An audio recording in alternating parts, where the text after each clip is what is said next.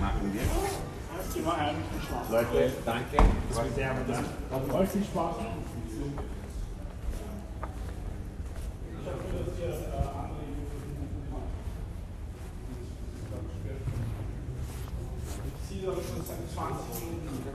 Verdächtig. Die Polizei. Sie, sie verfolgt uns.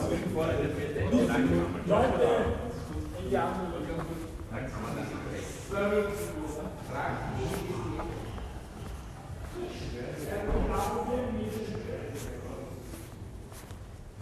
These are the sounds of night in Vienna,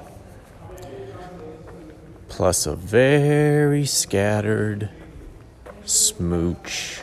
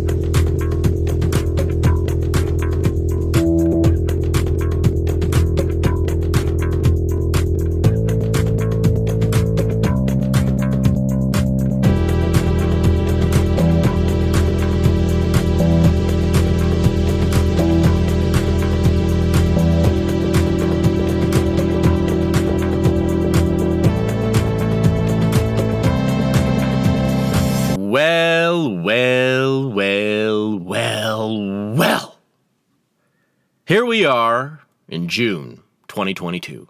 Crime exploding, economy in tatters, corpse in the White House, $6.30 for gas at the cheap station where I live. World war on the brink, endless war between Kiev and its BF. Another summer in California where the lights might go off at any time. American citizens on trial in a kangaroo court for protesting a non transparent election. And what are all the discourse people, all the political thing people talking about 24 hours a day? Drag queens. Drag queens. The Ferris wheel of discourse has taken the pundit passenger cart to the low hanging fruit of drag queens. Drag queens popping out of everywhere like cantaloupes out of the bra of a drag queen. Story hour, brunches, kink at pride, rainbows. Can you believe in Denver they politicized the sky with a giant rainbow? Woe to the political thing person moved from one political thing to the next political thing by the Ferris wheel of discourse.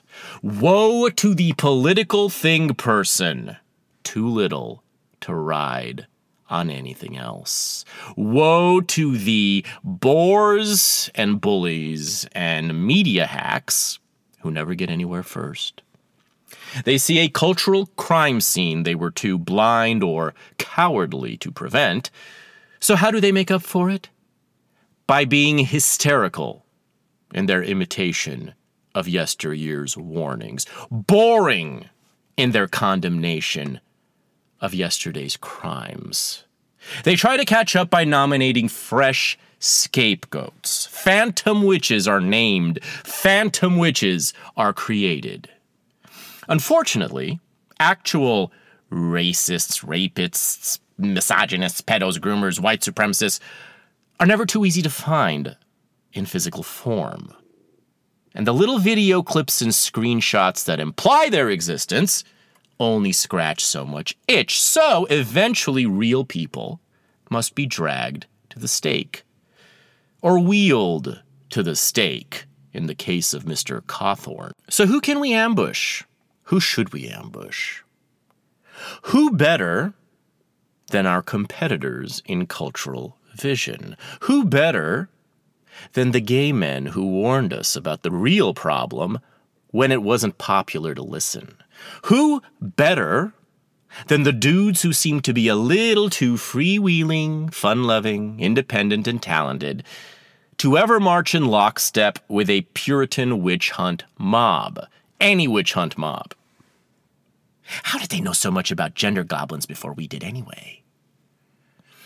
Drag queens, of course, are a ruse. Nobody hates drag queens. Nobody really cares about drag queens.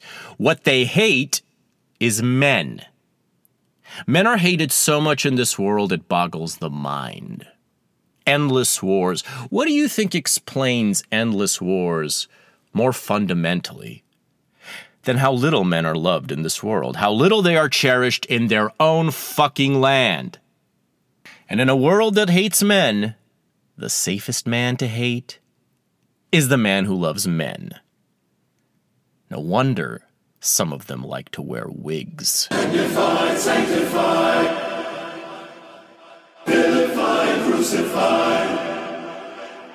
The Puritan's utter lack of aesthetic sense, his distrust of all romantic emotion, his unmatchable intolerance of opposition, his unbreakable belief in his own bleak and narrow views, his savage cruelty of attack, his lust for relentless and barbarous persecution, these things have put an almost unbearable burden upon the exchange of ideas in the United States. H.L. Mencken my man's from Baltimore, who famously defined Puritanism as the haunting fear that someone somewhere may be happy. If, after ignoring the transgender psyop when it mattered, you suddenly think drag queens constitute some sort of real existing problem in the year 2022, if you have allowed your delayed reaction to become a generic anti gay crusade, you have allowed yourself to become a giant, clueless, pastoral pussy. Just like the woke BLM, Me Too, Transmania cancel mobs of the 2010s. Same shit. Same deaf, dumb, blind hoedown is what you're dancing. Same hysterical righteousness as a substitute for truth and art and love and honest investigation of life's mysteries. Same miserly hatred of men. Same obtuse denial of meaningful distinctions, such as the one between medical transgenderism and drag, which is a healthy and ancient theatrical exploration of gender fluidity, as we all fucking know, and a popular middle class entertainment for centuries as you would know if you knew anything about what happened five minutes ago, you fucking idiots. I don't even give a shit about the whole RuPaul drag race culture, which is like so many other gay things, been sanitized and emasculated and politically corrected into a show for dumb girls.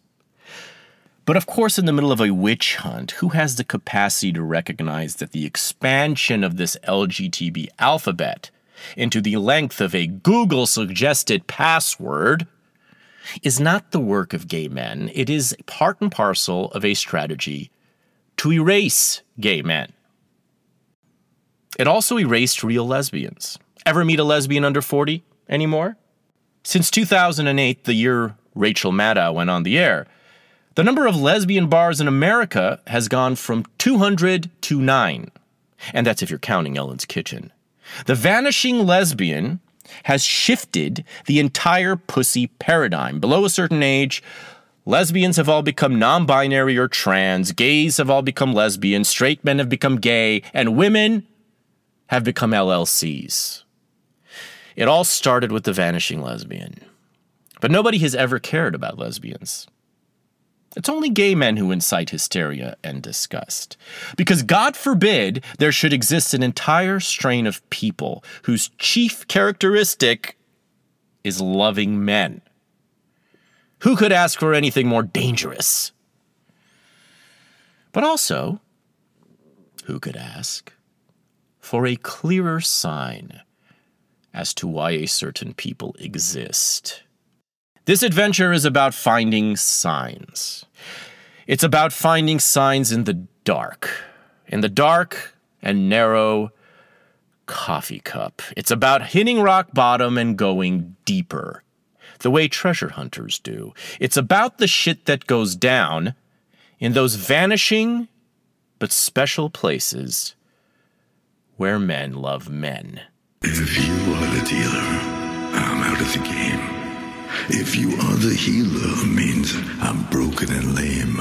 If thine is the glory, then mine must be the shame. You want it darker.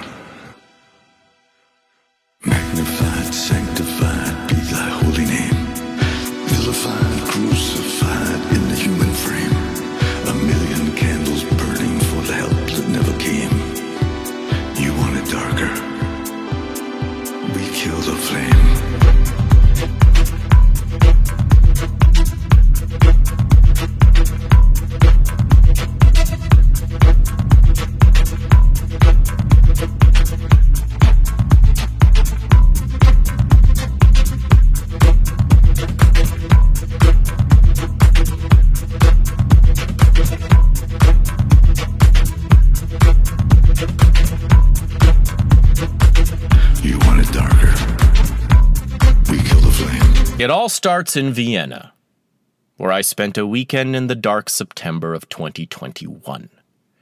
Where I paid a visit to Freud's house, the place where he gloomily investigated the unpopular facts of life and fashioned a grim and untrustworthy science to deal with his findings. And then the famous Vienna giant Ferris wheel, where all of a sudden the light within me began to dim where atop that Ferris wheel, I started agreeing with Pandemic World's insistence that nothing really mattered anymore, that the ride led nowhere. On that giant Ferris wheel, the accumulated gloom and misfortune of the pandemic finally shattered my defenses. I was bummed. Such moods, I learned, are not scarce in Vienna. And hitting rock bottom, I learned, is not the end of the story in Vienna. There is an underground in Vienna. When you hit rock bottom in Vienna, you can always go lower. For example, you can go to Kaiserbründl Herrensauna, deep underground, an ancient labyrinth of a gay bathhouse, the very first gay bathhouse I had ever entered. For a full blooded, third man filthy Armenian adventure. The very first filthy Armenian adventure. I've been waiting for the right time to release it, and the right time is now. But there is a meta layer to this episode I should point out, because other than the clip you heard at the opening, this episode was recorded not in Vienna, but in a war reporter's bar in Sarajevo, where my dear friend forced me to tell the story of my third man bathhouse adventure in Vienna a few days before. We were in Sarajevo for a film festival. Norm MacDonald had just died. My tank was completely empty. But my dear friend ordered a bunch of tequilas that I kept on spilling, turned on my recorder for the very first time, and forced me, amid the clamor of drunk Bosnians, to tell him what had happened in the gay Vienna underground. For the first hour of the story, the bar in Sarajevo was rocking as a legendary local crooner sang song after spirited song, some local native ballads, some imaginative covers of classic rock from the West. That first hour is not going to be the easiest thing to listen to, but you'll just have to brave it if you want to hear what happens. You can't skip ahead or you'll miss everything. If you can make it to an hour, the crooner finally quits and the sound becomes reasonable.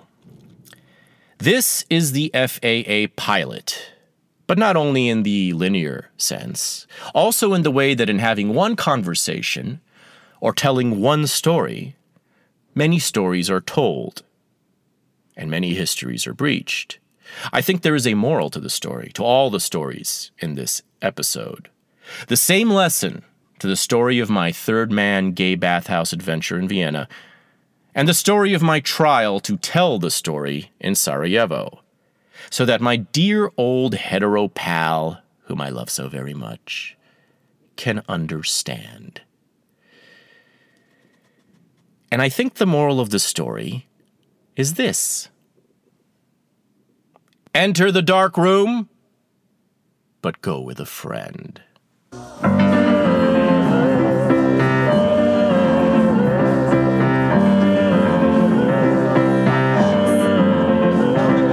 gotta subscribe. You gotta subscribe. If you want to hear more, you gotta subscribe.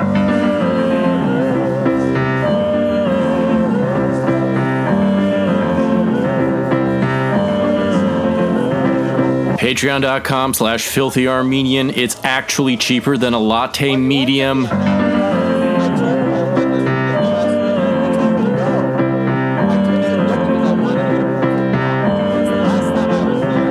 Episodes of Scandal and Intimacy shall be heard behind the paywall by the bourgeoisie.